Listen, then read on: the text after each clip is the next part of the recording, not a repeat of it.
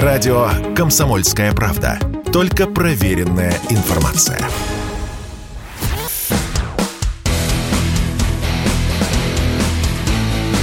Программа с непримиримой позицией. Утренний Мордан. И снова здравствуйте, и снова в эфире радио «Комсомольская правда». Я Сергей Мордан. А я бы хотел... У меня есть две темы, не очень большие, но мне кажется, они довольно важные. Можно об этом поговорить. Значит, а, тема первая. Мы же все живем в контексте Украины, в контексте специальной военной операции, в контексте войны, поэтому там, так называемые криминальные новости, даже борьба с коррупцией, заметьте, борьба с коррупцией нынче никому не интересна.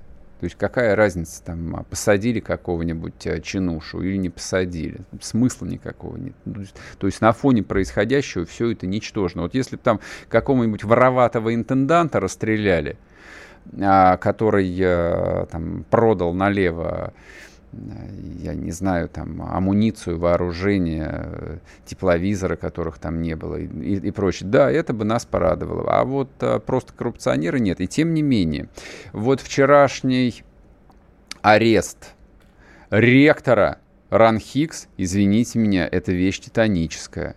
Это история достойна того, чтобы о ней поговорить э, в эфире федеральной радиостанции. Итак, Вчера, согласно официальной информации, это не новости телеграм-каналов, был задержан ректор Российской Академии Народного Хозяйства и Госслужбы Владимир Мау. Ему было предъявлено обвинение а, по статье о мошенничестве. Значит, кто такой Владимир Мау? Давайте я сначала вам коротко расскажу.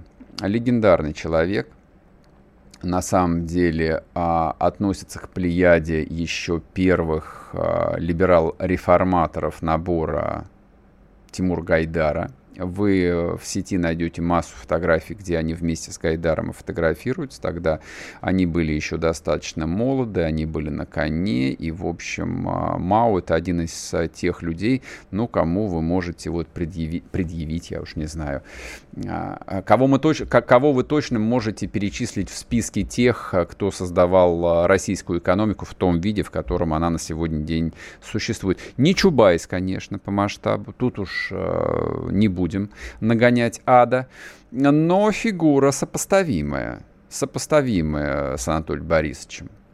То есть вот а, Гайдар, Чубайс, Уринсон, Ясин, Мау, они всегда через запятую шли. Когда говорили вот а, об этой когорте, о когорте реформаторов, он всегда был в списке первых. Значит, потом не то чтобы звезда закатилась, но реально к рулю встали немножечко другие люди. Вот, но эти люди, вот Мау и все прочие, их не отправили ни на какую свалку истории. Им дали свой кусок, как дали там. Кто-то из них смог э, что-то отжать. А те, кто не смог ничего отжать, мы про них не разговариваем, мы про них не знаем. Так вот, Мао, а, настоящий человек из 90-х, он а, бился за то, что он имел до вчерашнего дня. То есть вот эта вот Академия народного хозяйства была им отжата тоже у знаменитого академика Аганбегяна, еще советского. Помните? Ну, по Горбачевским временам тоже вот один из первых а, реформаторов, ну, по крайней мере, один из авторов э, неких сценариев э, реформирования Советского Союза. Вот была э, вот эта вот Академия народного хозяйства, которую Мао у него отжал. А после этого Ранхикс превратился в крайне могущественную, очень могущественную, это не фигура речи, структуру, которая через себя пропускала гигантское количество бюджетных денег. Вообще в стране до последнего времени существовало два основных так называемых а, синктенка. Синктенк — это американский термин, а, которым они называют а, некие формальные и неформальные структуры, группы, вот такие мозговые группы, которые придумывают довольно сложные решения. Появился этот термин во времена президента Рузвельта, когда, значит, они изобретали, как бороться с Великой депрессией. Ну и, собственно, вот этот институт, он дожил до наших дней, а поскольку наша вся постсоветская элита люди глубоко вторичные, а, вот, адепты такого классического карго-культа, поэтому, естественно, нужно было придумать свои синктенки. Вот возникло два синктенка. Это Ранхикс и Вышка. Но вышка, помимо прочего, еще изначально была и остается одним из э, самых престижных и самых лучших э, российских вузов, именно университетов. Но это не основная деятельность. Основная деятельность вышки и основная деятельность Ранхикса – это именно разработка всевозможных программ экономических, материалов, э, сценариев реформы, прочее, прочее, прочее.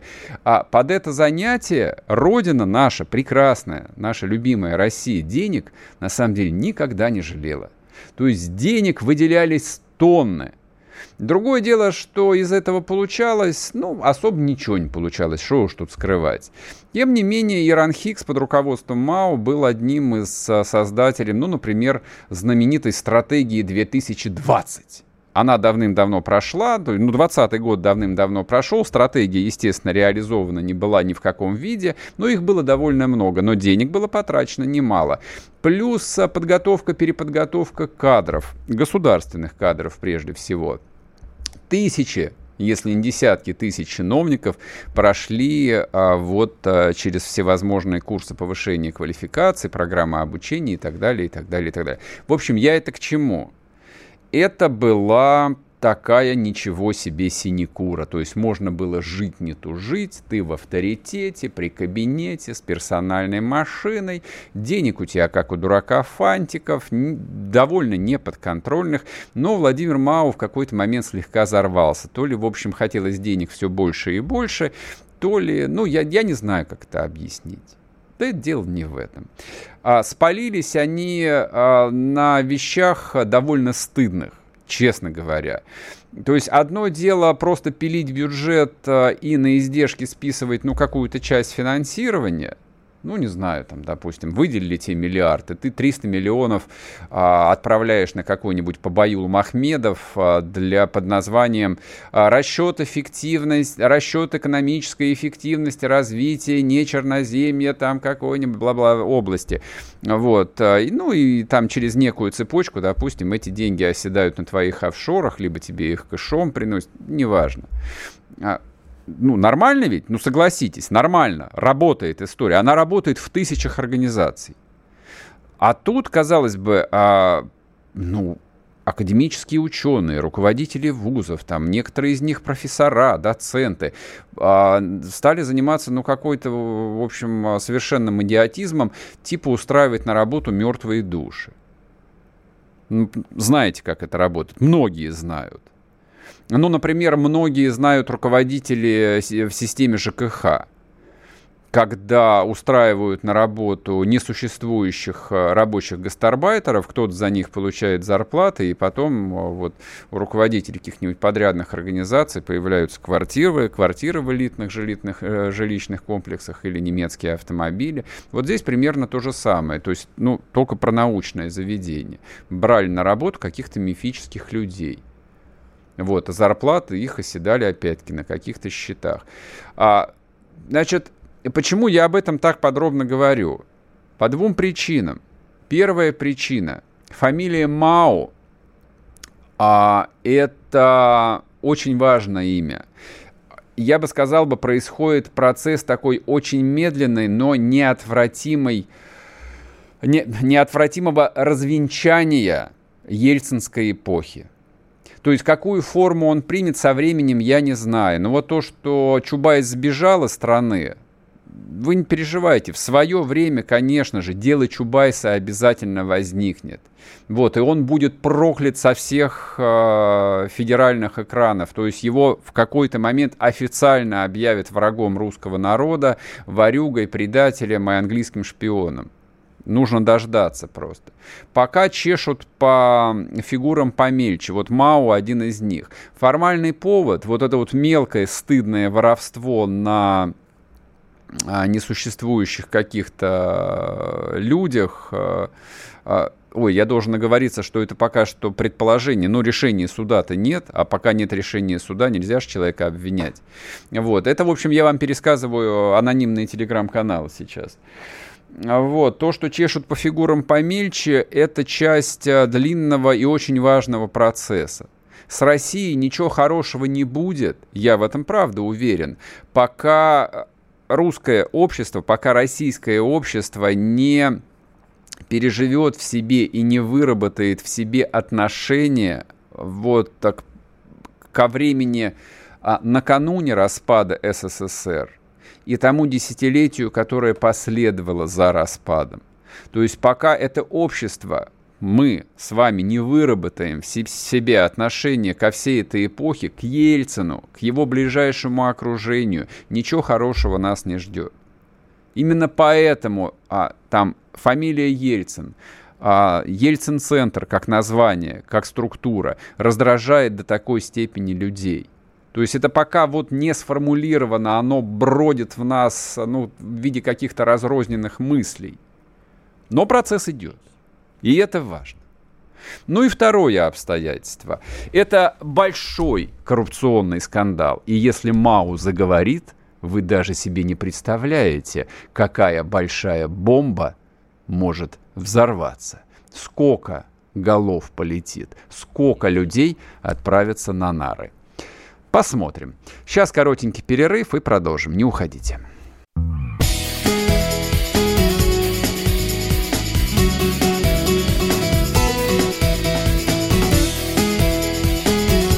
Лето. На радио «Комсомольская правда».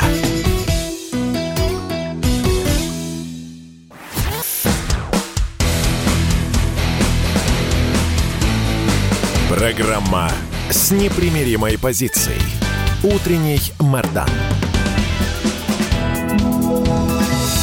И снова здравствуйте, и снова в эфире радио «Комсомольская правда». Я Сергей Мордан, как вы знаете. Так, а, ну еще одна экономическая новость. Я коротко вам а, ее, наверное, озвучу. Ну, потому что совершенно недостойным образом а, абсолютная масса российских журналистов ее не заметила. Но это странно, это вообще загадка никакая не загадка. Вообще а, вот а, медиа-мир, он устроен а, довольно поразительным, часто необъяснимым образом. То есть какие-то новости э, там производят в общем, превращаются в какой-то взрыв сознания, а какие-то действительно важные проходят совершенно незамеченные. Ну вот, например, вчера, казалось бы, новость из мира бизнеса. «Газпром» принял решение о невыплате дивидендов за 2021 год. Так, заинтересовало вас? Уверен, что нет. Дальше. Стоимость акций «Газпрома» на московской бирже упала на 30%, потащив за собой все остальные бумаги. Заинтересовало вас? Да, конечно, нет, я даже не сомневаюсь. Это я, собственно, читаю новость э, из телеграм-канала «Русский доллар». Так, а теперь то, что вас может заинтересовать. Почему это важные новости? Почему, в общем, довольно стыдно, что основная масса моих коллег ее не заметила? Потому что из этой новости следует следующее. А, видимо, газовая дубина в отношении Европы а, будет а, пущена на полную силу. И вот это вот э, фактический уход «Газпрома» э, с фондового рынка, ну вот из мира чистого чистогана, блин, сколько десятилетий э, это продолжалось. И про то, что «Газпром» станет самой дорогой по капитализации российской компании. Главное, это вот э, развитие «Газпрома» как публичной компании, наши отношения с инвесторами, акционерами. Вот вся вот эта вот бессмысленная блуда закончилась вчера решением о невыплате дивидендов, а дальше это решение продолжится. Я в этом абсолютно уверен. Я безответственно могу это заявить, а закончится оно закручиванием газового вентиля. А вот как я себе вижу логику этого события. Ну, то, что на поверхности газ по 3000 долларов или евро, евро скорее, холодные квартиры, закрытие сотен предприятий. Это первая часть. Вторая часть э, – это социальный кризис когда на улицы европейских городов, прежде всего немецких, выйдут сотни тысяч, миллионы безработных, мигрантов, левых, правых активистов всех мастей. А я не исключаю такой сценарий, когда действия этих а, европейских радикалов примут действительно по-настоящему радикальную форму, и по чистой случайности у них на руках окажется большое количество оружия, которого сейчас столько на Украине – и оно настолько бесконтрольно было роздано а, всевозможным безответственным персонажам и часто преступникам. Вот вы исключаете этот сценарий, я не исключаю. И еще один, а, еще одна логическая цепочка, которая мне пришла в голову.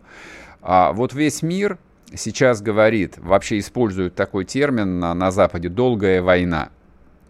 Об этом вчера написал огромную редакционную статью, например, уважаемый журнал «Экономист». Обсудим ее тоже в свое время, возможно. Киссинджер об этом вчера заявил. Старый умный Киссинджер. Нет, это не дедушка, который впал в Паркинсон. Киссинджер действительно умнейший человек.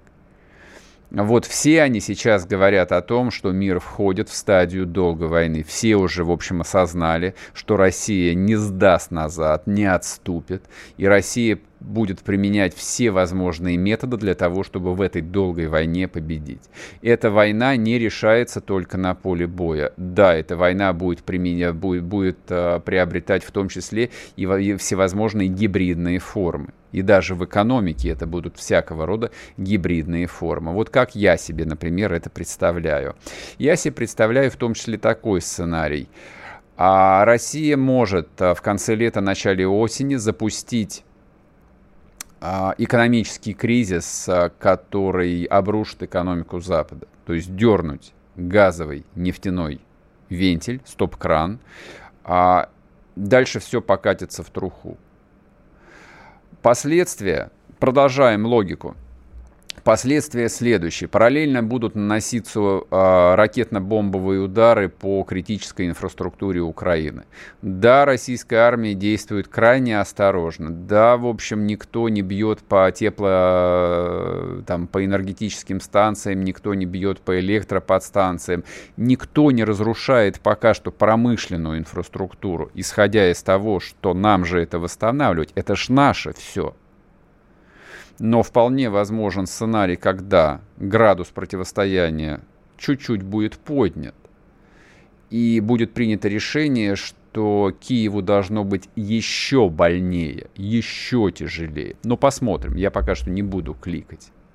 Уже сейчас урон нанесен настолько тяжелый, что украинский бюджет нуждается в прямом а, финансировании из-за рубежа. Они об этом говорят прямо, что нам нужно 5-7 миллиардов долларов в месяц просто для того, чтобы платить зарплаты, содержание военным и так далее, и так далее. Все, налоги не собираются. На Украине больше нет налогов. То есть падение промпроизводства, сейчас не буду заниматься ликбезом, 50-60%. Это коллапс. Все страна окончательно на содержании внешних спонсоров. Но это пока у спонсоров более-менее дебет с кредитом сходятся. Но когда западная экономика впадет в рецессию, когда им самим, ну не всем, конечно, но довольно большому количеству социальных групп физически нечего будет жрать, а так а, было и в истории европейских стран, и в Америке огромное количество бедных, порядка 40 миллионов человек на минуточку там живут за чертой бедности – Тогда возникает вопрос, а кто будет финансировать э, вот этот э, существующий уже сейчас дефицит бюджета? То есть на что будет существовать украинское государство, точнее его остатки? Вопрос? Вопрос. Есть ответ? Есть ответ. Вот, собственно, как бы, как я себе вижу сценарий вот этой долгой войны. Вот э, как я себе представляю, что происходит. Поэтому а, вы можете, конечно, вестись на какие-то такие там сюжеты одного дня, типа «О, боже мой, а, русская армия оставила а, остров Змеиный», ну, значит, вы выдаете свое невежество и а, там невероятное просто непонимание того, как, как устроен современный мир. Либо вы можете действительно пытаться смотреть, ну, хотя бы там моими глазами, а, вот а, на все, на весь этот широкий горизонт и чувствовать внутри себя спокойствие и уверенность в завтрашнем дне. Вот действительно, когда я говорю о том, что в любом случае, в любом случае украинское государство будет уничтожено, в любом случае Россия одержит победу в этой войне. Я действительно так думаю, не потому что мне хочется так думать, не потому что я убежден в том, что там наша русская военная вундервафля, она а, там победит любую американскую вундервафлю. Да нет, конечно, это глупость. Война ведется не только на Донбасском фронте, война ведется не только в районе Лисичанского НПЗ. О чем вы говорите? Вообще основные боевые действия ведутся в другом месте, неочевидном, невидном. Но все движется в сторону политической и военной катастрофы не только украинской территории, которая в любом случае будет нашей, а в сторону экономической, военной и политической катастрофы вот той глобальной конструкции, которую мы привыкли называть Западом с большой буквы. Вот, поэтому эта новость, которую я прочитал вчера в телеграм-канале «Русский доллар», достойна была того, что про нее подробным образом поговорить. А о чем можно не подробным образом поговорить, но, по крайней мере, так сказать, напомнить самим себе, это о том, что предыдущие 30 лет развития России, российского общества, они, в общем, привели к довольно таким а, любопытным а, сюжетам, то есть своеобразный очень социальный эксперимент, в результате которого э, российская культурная элита, а это очень важная социальная страта, без культурной элиты не бывает э, настоящего государства, не бывает никакой нации, политической, в смысле политической нации не бывает. То есть если твоя культурная элита не национальна, если она не разделяет ценности твоей страны, если она вообще считает себя в массе своей э, гражданами мира, то, значит, у тебя большие проблемы. У нас действительно большие проблемы. То есть мы об этом говорили, кричали, там, привлекали внимание. Это, как правило, не работало. Но вот государственная машина этому не уделяла должного внимания и до сих пор еще не очень уделяет. Не, процесс идет, идет, все нормально. Это вот как в плане информационной войны. То есть кричать «все пропало» — это глупо, это непродуктивно.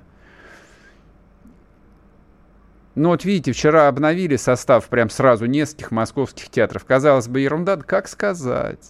Это значит, покатилась машиночка под горочку. Вот. А те элиты, про которых я сказал, ну вот вам а, цитата из Чулпан Хаматовой. Театр она там открывает в Прибалтике. Я уверена, что русские солдаты, которые бывали в театре, как-то по-другому ведут себя в Украине. Не знаю, стреляют мимо, сдаются в плен. У меня нет сомнений народная артистка России, ёпрст, а, народная артистка России. Вообще фантастика. Вот какая культурная элита у нас с вами была до 24 февраля 2022 года. Хорошо, что 24 а, февраля случилось. Я вам одно скажу. Иначе бы ничем хорошим а, все бы это не закончилось. Продолжим после перерыва. Не уходите. Вы слушаете радио «Комсомольская правда». Радио, которое не оставит вас равнодушным. Но в целом наблюдать прикольно, как все маски свалились, никто уже ничего не скрывает.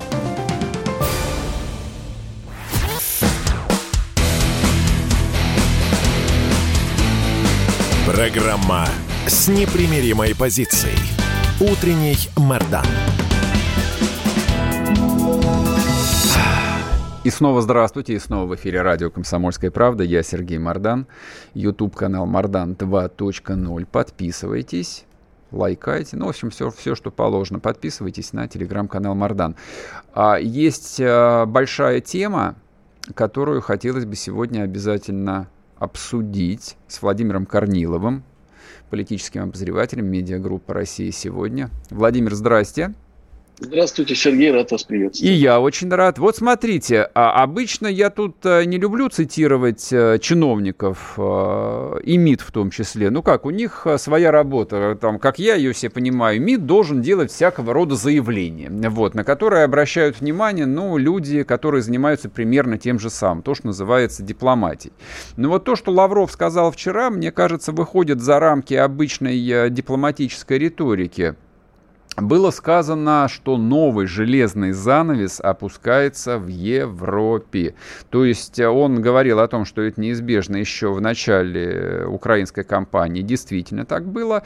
Но вот э, сейчас э, Лавров решил как бы напомнить этот свой тезис, предполагая, что это важно.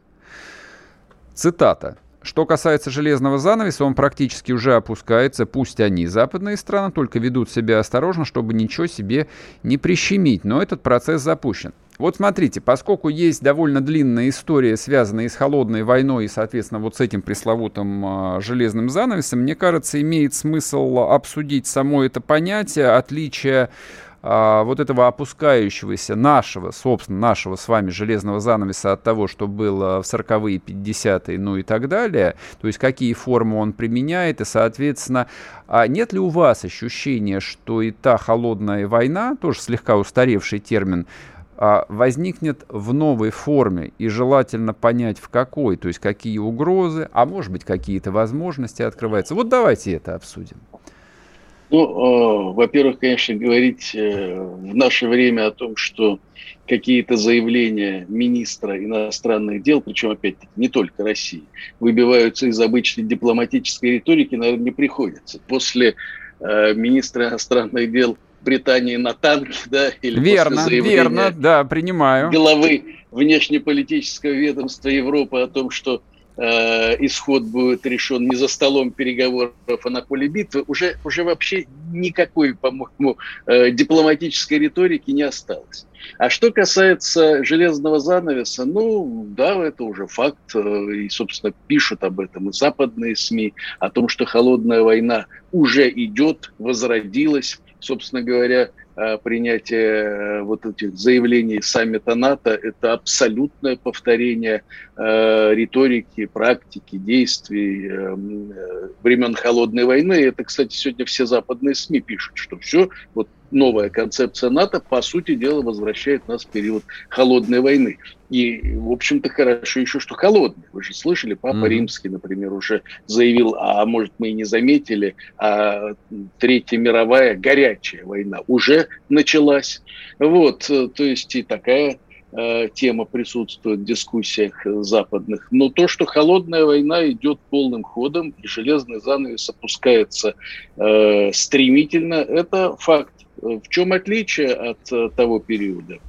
Ну, тогда все-таки э, действительно можно было говорить о том, что во многом железный занавес опускал Советский Союз, Советский блок, вводя там кучу ограничений э, между странами Западного блока, между оккупационной западной зоной да, и значит, нашей оккупационной зоной.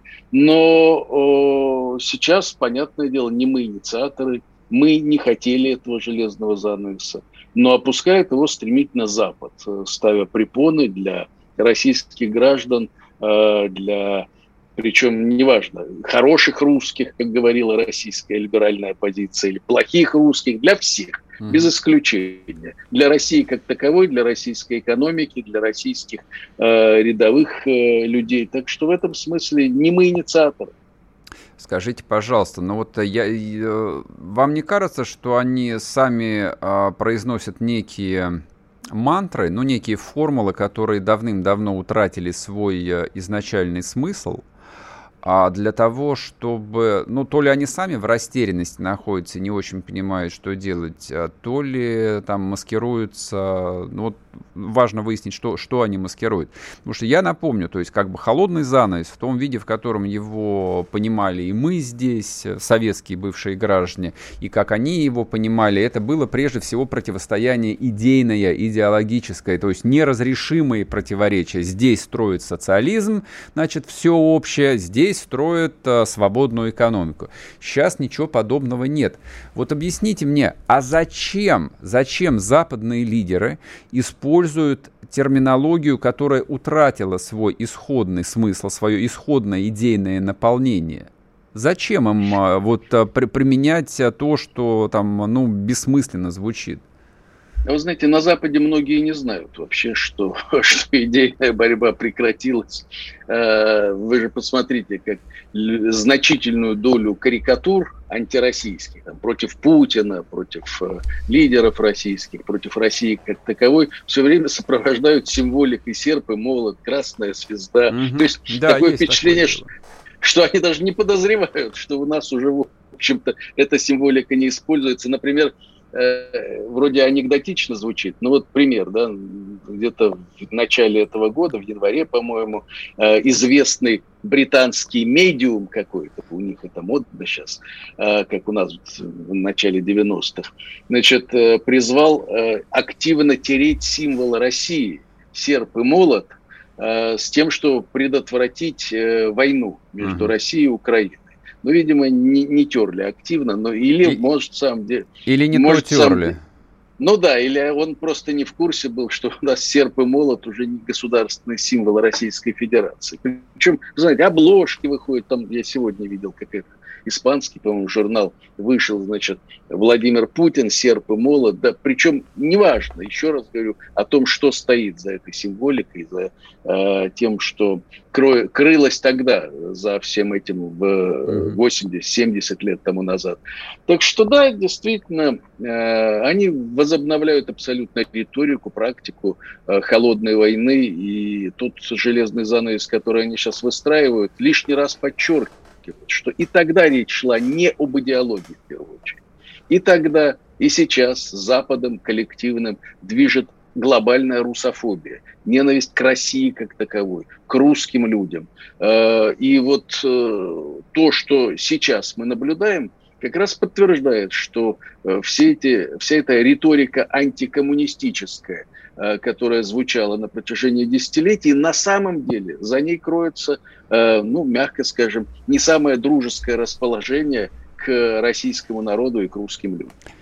А просто почему меня вот э, там цепляет э, эта упертость западных э, ораторов, э, политиков, руководителей, э, вот то, что они постоянно апеллируют к каким-то ценностям, опять-таки, к штампам, к стереотипам а, времен Холодной войны, там, 20 века, мне кажется, тут же довольно рискованная зона возникает. То есть, условно говоря, там пропаганда второй половины 20 века, западная пропаганда, была там прямолинейно, карикатурно, но убедительно. То есть, действительно, там американцы использовали очень простой тезис. Ну, вот они, как бы, будучи нацией там, свободных людей, там, мы приехали, огородили кусок земли и пашем землю, она теперь наша. Государство идет к чертовой матери. Вот, просто вот ключевая идея – это твоя частная, твоя частная личная собственность. Поэтому американцы нам всегда говорили, что к вам придут коммунисты и все у вас отберут. То есть любой американец на это реагировал там на уровне рефлекса, типа, да, да вы что, да, сдурели что ли, как-то у меня мое отберут. Не, мы против коммунистов. В Европе на самом деле примерно то же самое было. Вот, сейчас они возвращаются тоже к разговору там про какие-то ценности, и вот тут возникают а, просто вот на глазах довольно смешные коллизии. То есть они говорят, что вот мы за ценности, мы за права человека, а Путин а, вместе, значит, со своим режимом категорически вот никаких ценностей не исповедует. У них там авторитаризм, тоталитаризм а, подавляют а, Навального каждый божий день. И возникает история с принятием Финляндии и Швеции в НАТО. Последний сюжет. И вот этот вот конгломерат свободных наций, которые за ценности, за права человека расписывается том, что они готовы отдать туркам на казнь страшную, лютую, как говорил Горбатый, 73 курда. То есть взять их, упаковать и отправить, я не знаю, там, сонных или нет, в Турцию, где их реально замучают насмерть. Вот они осознают э, вот э, то, что это просто разрыв сознания может произойти. А мы, никому, знаете, мы никому то туркам не отдаем, кстати. Э, вы знаете, Сергей, я сейчас вернусь, конечно, к Швеции и Финляндии, но все это взаимосвязано, конечно. Вопрос э, о ценностях. Я ведь э, к тому же историк, да, причем изучал историю вот, ну, граждан, периода нашей гражданской войны, вот первые годы советской власти активным образом. И э, ведь тогда чем пугать? Вы вот говорите об обобществлении собственности, да, пугали обобществлением жен, например, да, вот эти коммунисты развращенные придут и обобществят всех жен. В Голливуде снял, был mm-hmm. снят бестселлер, по-моему, в 20 году где-то о том, как вот американку юную спасают там из лап или нет, русскую американец спасает из лап большевиков, которые пытались ее обобществить, так скажем. И вот пугали, смотрите, Владимир, смотрите. А, я вас сейчас прерву на одну минуту, мы должны уйти на новости. Сейчас вернемся, и вы сможете продолжить. Владимир Корнилов с нами на связи, политический обозреватель медиагруппы России сегодня. Не уходите. Утренний Мордан.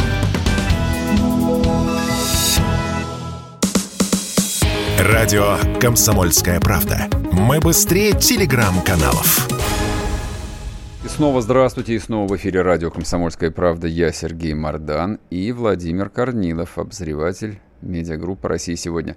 Владимир, прошу, я вас перебил на полслоя. Мы начали говорить там да. про русофобию, причем, Запад. Да, прошу Причем вас. на самом интересном Как обычно, да. жен. Да. Я к чему? Э, к тому, что э, я возвращаюсь к тому периоду. Ведь в чем нас обвиняли? Там ведь не только об идеологии речь шла. Ну, в смысле, о коммунизме и капитализме. Там нас обвиняли в том, что мы, о боже, выступаем за Э, предоставление избирательных прав неграм. Я, извините за это слово, если кого-то обидела, но так тогда писала американская пресса. Представляете, коммунистическая пропаганда чего добивается, да? Или о свободной любви, да? А мы консервативное такое общество. Вот теперь в чем они Теперь оказывается, что это таки не было демократии, судя по нынешним принципам, да? Э, по, по нынешним ценностям. Но они нас опять обвиняют в том, что мы опять расходимся, потому что против свободной любви и понимания понимаете ли, против БЛМ. Ну, то есть в этом смысле, еще раз говорю, они сами меняют свои ценности как перчатки, когда хотят подстраивать под ту или иную эпоху. Но мы всегда виноваты.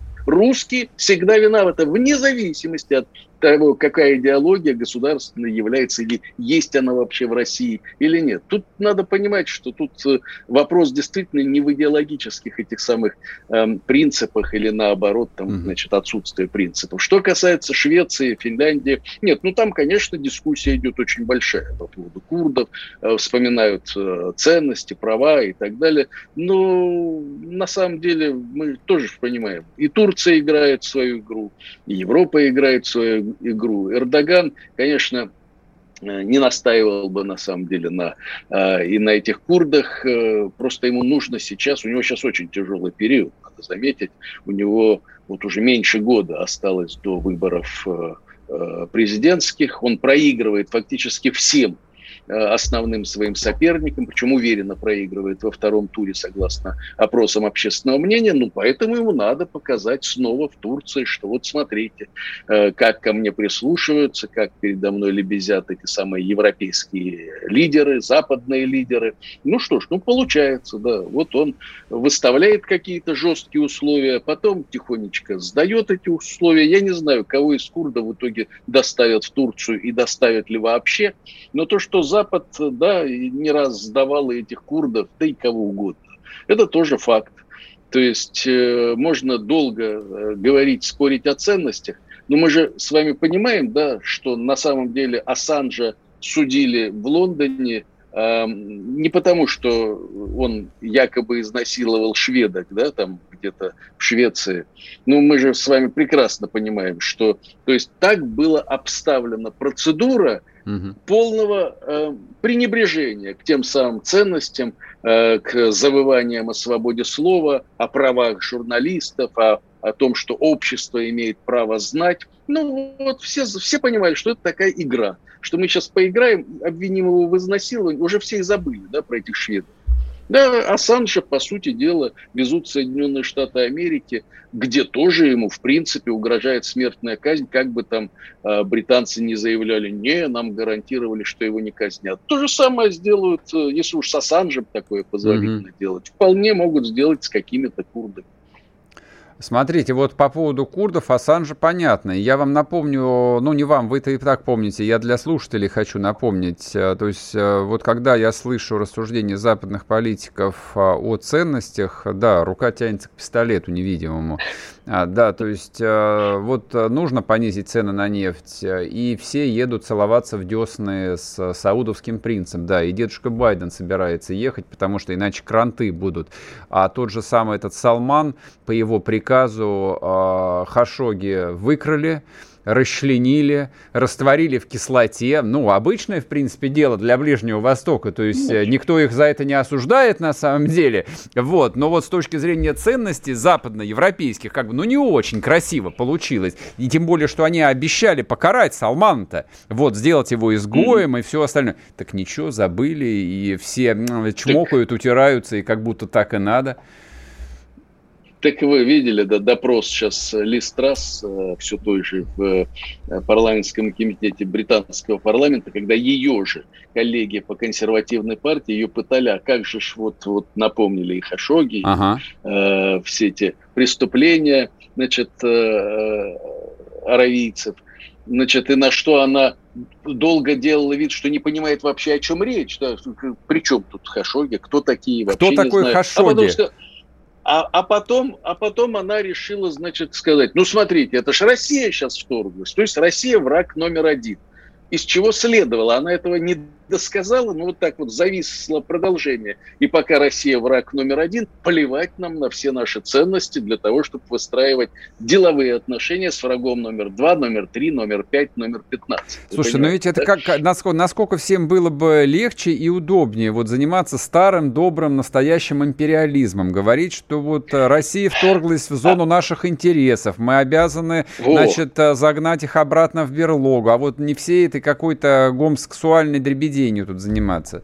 А вот, Сергей, вот тут они уже переходят вот действительно эту самую черту, когда уже более откровенно начинают говорить. Вы же смотрите, они нас в чем долго обвиняли? В том, что Российская империя возрождается, их всех напугали слова Путина о Петре Первом, угу. да, э, фон дер Ляйен буквально вот, да, по-моему, на этой даже неделе или на прошлой заявила о том, что на Украине Европа противостоит российскому империализму. Вроде как еще слово империя ругательное для ага, некоторых. Ага. И тут же, что мы слышим? Борис Джонсон заявляет о том, что мы, я поддерживаю идею, это вообще моя идея, не Макрона, Российская идею империя. создания европейского сообщества да, вокруг Европы, поскольку это возрождение э, Мары Нострум, ну, по сути дела, периферии Римской империи. Угу. Э, спокойно, запросто он говорит о, о империализме, европейском империализме и, соответственно, создание лимитрофного окружения вокруг этой империи, даже забыв о том, что вообще последним из известных европейских государственных политиков идею Маре Нострум на своих знаменах, как официальный лозунг, цель, поставил Бенито Муссолини. То есть э, спокойно уже, значит, Джонсон об этом говорит. И я смотрю, они же все чаще и чаще слово «империя» в отношении Европы, само собой, не России, э, используют в позитивном смысле. Например, это у нас, у российских либералов, все еще, знаете, э, мышление 90-х годов, не успевают подстроиться uh-huh. под меняющуюся генеральную линию либеральной европейской элиты, да, и они слово «империя» еще считают ругательным. А, по сути, долгие годы Э, лидер европейских либералов Гай, Ги Верховстад, бывший премьер Бельгии, который ну, лет 10, наверное, возглавлял до вот прошлого года фракцию либералов в Европарламенте.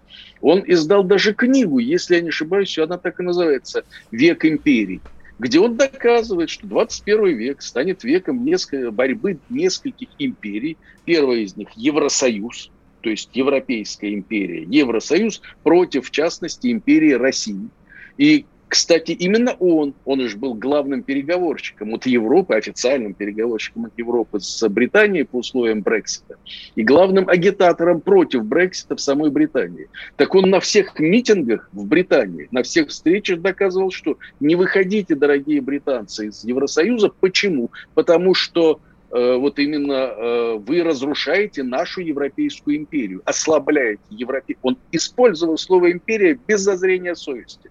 Все, то есть слово империализм плохой, если это речь о России идет, но европейский империализм вполне нормально уже звучит э, этот термин. То есть вот то, о чем вы говорите, да, отбросить всякую шелуху вот эту словесную и прямо называть вещи своими э, именами, да, это европейский империализм. Да, то, что делается на Украине или там в Магрибе странах, или даже с той же Турцией, mm-hmm. это попытки Европы создать вот эту вот зону лимитрофов вокруг э, римской, новой Римской империи для защиты от варваров, ну, читают русских в том числе. Конечно, а кто же мы, варвары есть? Ну, не, не мытые, не мытые, не чесанные. Кстати, ну они же многие так и пишут.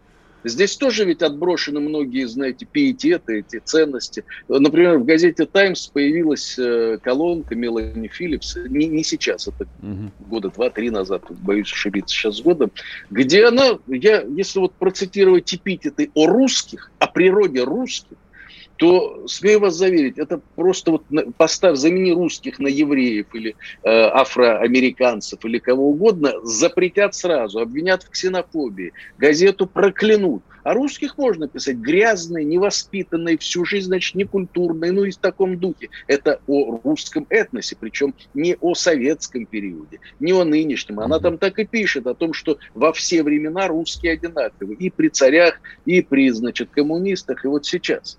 То есть вы понимаете, э, до чего уже дошли. Это пишет человек, который все время писал о том, как жутко, что в Европе развивается антисемитизм. Она mm-hmm. вот именно занималась темой отношений евреев и арабов, мусульман, значит, и э, иудаистов и так далее. И тут вот она спокойненько пишет подобным образом о русских. И это уже не считается чем-то зазорным, чем-то, знаете, оскорбительным и чем-то особенным. Вот что mm-hmm. меня поражает. Понятно. Понятно. Спасибо большое. Владимир Корнилов был с нами, политический обозреватель медиагруппы России. Сегодня, слушайте, вы мне это хорошо, мне, мне кажется, это прекрасно. Вот когда люди перестанут стесняться, когда они будут а, вот друг друга открыто оскорблять, называть врагами, а других открыто называть друзьями, вот а, прибавится гармонии в мире. А то, что мы варвары, ну, я вам скажу так, а, современная Европа тоже начиналась как а, королевство варваров. Так ничего, научились. И с нами то же самое происходит. Все, всем хороших выходных, будьте здоровы. Услышимся в понедельник. Пока.